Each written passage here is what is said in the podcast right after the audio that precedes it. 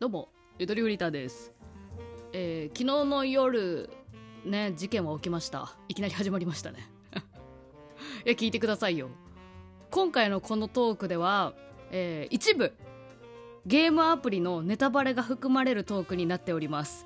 えー、もしですね、恋愛ゲームアプリピックって読むのかな、 ピック 小文字でっていうメッセージ型恋愛ゲームアプリがあるんですけど、それの今月の恋愛っていうシナリオのネタバレが含まれます。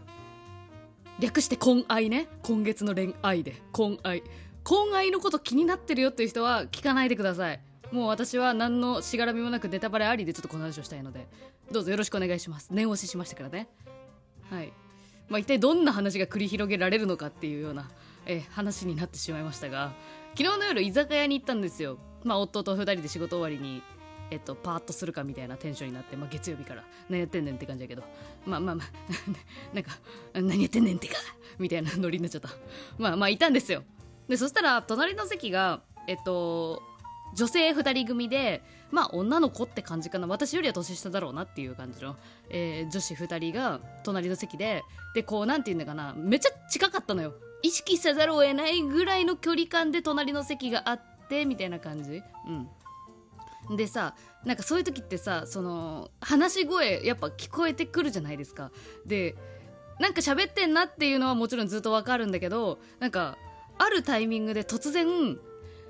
そうだよね、好きな人には甘えたいもんねっていう、好きな人には甘えたいもんねだけが私の心に急にクサッと刺さってきて、隣から聞こえてきて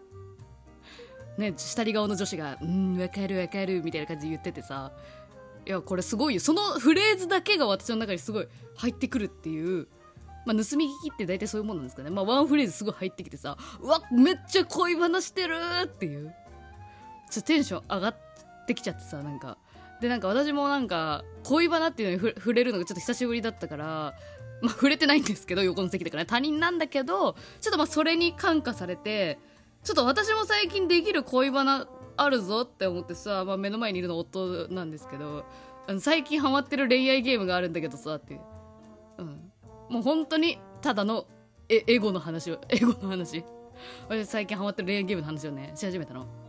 で、はここからネタバレなんだけど、その今月の恋愛、略して婚愛は、あの韓国の恋愛リアリティショー番組に参加しているヨヌという女性に自分がなって、まあ、主人公がヨヌなのね。ヨヌ視点でその恋愛リアリティショーに参加するっていうチャット型ゲームアプリなの。チャット型ゲーム結構流行ったよね一時期で、私もうわー流行りのやつ今更またやってんのかとかちょっと思ったりもしたんだけど、あのね、意外とね、私もいろいろ意外とってちょっと分かんないけど、ごめん結構やってるように見えたら意外では何でもないんだけど、意外と私もね恋愛ゲーム結構たしなんで、いやそんなたしなんでないか、まあ、チャット型のゲームの感じはなんとなく分かんのよ。うんでも今回その韓国初、多分そのアプリ自体も韓国初なんだけど、韓国初でなおかつ韓国の登場人物、うん、名前も全部そうだからね、うん、っていうちょっとまあなんか面白そうだなと思って始めたんですよ。でまあそしたらその今月の恋愛っていうのは今月ってついてるから、いっかげつかんシェアグループチャットをするっていうあのスタートなんですよね、うん、グループチャット。まず最初みんな匿名で入ってきて、えこの犬のアイコンの人誰かわいいみたいな。でその後、あのー、本当の顔写真とか顔写真、まあ、イラストですけどねゲームだから、まあ、顔写真ともう入り込んでるから私は顔写真とプロフィールが出てきて、えこのアイコンの人誰だろう、匿名の何々さんじゃないみたいな当てっこしたりして、それ初日なんだけど、でヨヌは私ねヨヌは我はみたいな、ヨヌはなんか携帯小説家っぽいのね、ウェブ小説家って言ってたかな、うんでもあのいきなり知らない人に打ち明けるのは嫌だから、まあ、本が好きっていうところまでしか自己開示しないみたいな、ちょっとリアルだよねその感じね。私も分かると思ってさ、バイト先でポッドキャストやってることなんていちミリも話さんから、その気持ち分かるぞヨヌって思って、うん、でやってくんだけど、基本的にチャットの選択肢を選んでそれが分岐してくっていうタイプのやつです、うん、ただ面白いのがたまにね選択肢じゃなくてフリーで打ち込めるんですよ文章が。一瞬ねバグかなって思う思うんだよね。うん、バグかなって思うんだけどフリーで打ち込める時あって、うん、たまにおいこら待てとか打ってるんだけど無視されるっていうね、ななバグかもしれない。たまにバグでフリーで打ち込めるタイミングもあるんだけど、まあ、基本的に選択肢でやるゲームなんですよ。で私があの狙いを定めたのは、えっと、にこしたじゅうきゅうさい、私にじゅういっさいヨヌなんでにこしたのあのチャンソンっていう男の子なんですけど、まあこいつがね生意気小坊主感が出ててね、ちょっとまあ私のこうゲ恋愛ゲーム大体そういう生意気小坊主系好きなんで、まだまだだねみたいなことを言ってきそうなタイプすごい好きなんですよ。でなんかチョンソンも最初の自己紹介さ、なんか友達がふざけた文章を書いたっていう自己紹介文が出てきたの。なんかすごいはしゃいでる感じ、大学生が。ごめんなさい大学生、風評被害でえっとそうで、うわーこいつ痛いなーとか思ってたんだけど、なんか見てくうちにだんだんなんかそのなんか好きになってきちゃって、私は、うん、そのこ小生意気とか言い切ってる感じが好きになってきちゃって、まあ、その子に狙いを定めたんです。で今愛のすごいなって思ったのが、あの、ね、ちゃんとね嫉妬するチャットだから、なんかソヨンさんっていうにじゅうななかにじゅうはちのお姉さんが女性陣のメンバーではいるんだけど、ソヨンさんがなんかつぶやくと絶対その次にチョンソン出てくんの。チョンソン私が狙ってる名前聞こうとね、ソヨンさんそれは仕事終わってからにすればみたいなさ、ソヨンさんふざけないでくださいって、こうみんなのグループチャットなのにソヨンさんソヨンさんソヨンさん、私ヨヌなのにヨヌ差し置いてソヨンさんソヨンさん言ってさ、すごい嫉妬煽られるので、ソヨンさんも落ち着いた女性だからさ、火の打ちどころがないというかさ、これ不思議な感覚でしたよ。なんかグループチャットだからリアリティを感じたのかもしれないけど。で今愛の中ではなんかそのゲームマスターみたいな エーアイ みたいなポジションの人が、あの何日目になりました、今日はなんか人狼ゲームを行いますみたいなのを言ったりとか、結構いろんなイベントが起こるんだけど、その時にいちたいいちで喋れるチケットとかデートチケットみたいなのが獲得できるイベントがあるのね。で私はもうそのイベントでことごとく勝ち続けて、ことごとくチョンソンだけを示してきたの。もう今日の夜ハートを送りましょうとか、なんかそういうね、あのー、やつも全部チョンソン選んで、ごめんね、あの居酒屋の話いつ戻んのって感じだよね、ごめんね。主に婚愛を宣伝したい話になってきちゃった。で私はさ、で聞いてほしいの、うん、このゲームここまでやるかって思ったのがあったんだけど、私チョンソンめっちゃもう好感度上げてるもムーブしか起こしてないよね、本当にチョンソンさすがだなみたいなさ、もう全部持ち上げる系の選択肢選びまくって、ででもチョンソンは結構ソヨンさんに対してすごいかまってる感じがもう明らかにわかるんですよ。でも振り向かせたいって思うじゃないですか。である時そのデートチケットを使って、えっと、チョンソンを指名してなんかそうデートしようってなったの。でところが当日チョンソンからあのメッセージ来て、えっと、チョンソンって実はカフェを経営してる店長なんですよ。で今日その水道管が爆発しちゃったからそれの工事しなきゃいけないからごめん今日行けないってドタキャンされたんですよね。でまあ選択肢みっつ出てきます、でそれは大変だったねまた今度にしようとかなんかいろいろあるんだけど、そのうちの一つにそんなんいいじゃんみたいな、い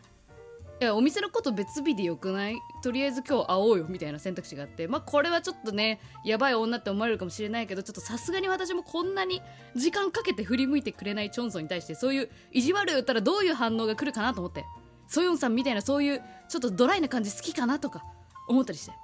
えそんなん別にいいじゃんみたいな送ったの。そしたらごめんなさいこのお店は僕の命の次に大切なのであの工事の方に行きますごめんなさいっつって、もう正論で断られて、うわちょっとあーってすごいショックってなるやん。えところが数日後になんかこの間のお詫びとしてもう一回会いましょうみたいな感じの流れがね確かあって、結局いちたいいちで会ってくれたんです。あいちたいいちで会ってくれたのかな、違うな、向こうからまた連絡が来たのかな、まあ、分かんない、チャット上で完結してるんだけど、そこのチャットでヨヌさんみたいな、ちょっと僕さすがに今回の水道管のことでもあの気づいたことがあるんですみたいな、ずっと思ってるモヤモヤしてることを後回しにしちゃいけないと思って、まあ、水道管と私を一緒にしてるんやけどね。でごめんなさい僕はもう気になってる人が い, いるので僕にはもう向かないでください、僕の方に興味を示さないでくださいってスパンって言われてさ、えー、ゲームでめっちゃ振られたやん私って、えもっと私に接待とかしてくれないんこのゲーム。でもますますやる気出てもうチョンソンの攻略調べました最終的に。はいという話をねこの熱量の感じで居酒屋で喋ったんですよ。でまあそしたらね夫がねいつもは温厚な夫がね、うん、ああそう丸って感じ、ああそうって言って話終わったので、うんそうってうん、でまあね、そうもうちょっとね乗ってくれてもいいのになとは思いつつ、私も楽しく喋れたから別に満足だったんだけど、なんかあっそうっていうリアクションが気になったから、その居酒屋の帰り道とかになんかあのなんていうの、私はまず隣の女子のさ、あの発言からこの話をし始めたっていう経緯があるからさ、隣の女子めっちゃ恋話してたねっつって、なんか好きな人に甘えたよねって言ってたよねっつって、そしたらあのあ隣の子めっちゃ泣いてたよって、えちょっと待ってな泣いてたの隣の子っつって、えっと夫から見ると対角線上にいる人って私の、ま、窓なりなのね。で私の窓なりって、私はわざわざ窓なりガン見しないじゃん、だから知らなかったんだけど、夫から見て対角線上の女子がすっげー泣いてたらしいので、どうやらあのあれ失恋慰める回やったよってだから片やその横で私はそのチョンソンに失恋した話結構意気揚々と喋ってて、なんかあこいつ失恋かぶせしてるんかなって思ったわって言われて、いや全然そんなつもりなかったんだけどね、なんか笑ってしまったね、うん、隣の女子には本当に申し訳ないけど、うーんいやだから聞こえないでいてほしいなとは思う、私のあの婚愛で振られた話に関しては。いや聞こえてたらかなりムカつくと思うよ。いやでもちょっともう私はあれほんと無自覚、ただの恋バナっていうのだけに感化されていたことだから、私は無実無実ただ振られただけ、はいという話でしたまあ泣いてらっしゃったみたいでね、うんまあ彼氏に振られた的な感じだったっぽいね、うん、甘えたい甘えたいよね誰だってっていう慰め方は、おそらく多分重いって思われて振られたタイプかなとか、その後は考察しました、隣の女子について。はい今日も私は元気です。えー、チョンソン攻略まであと数日なんで、えー、また機会があれば喋るかもしれませんということで今日はこの辺でバイバーイ。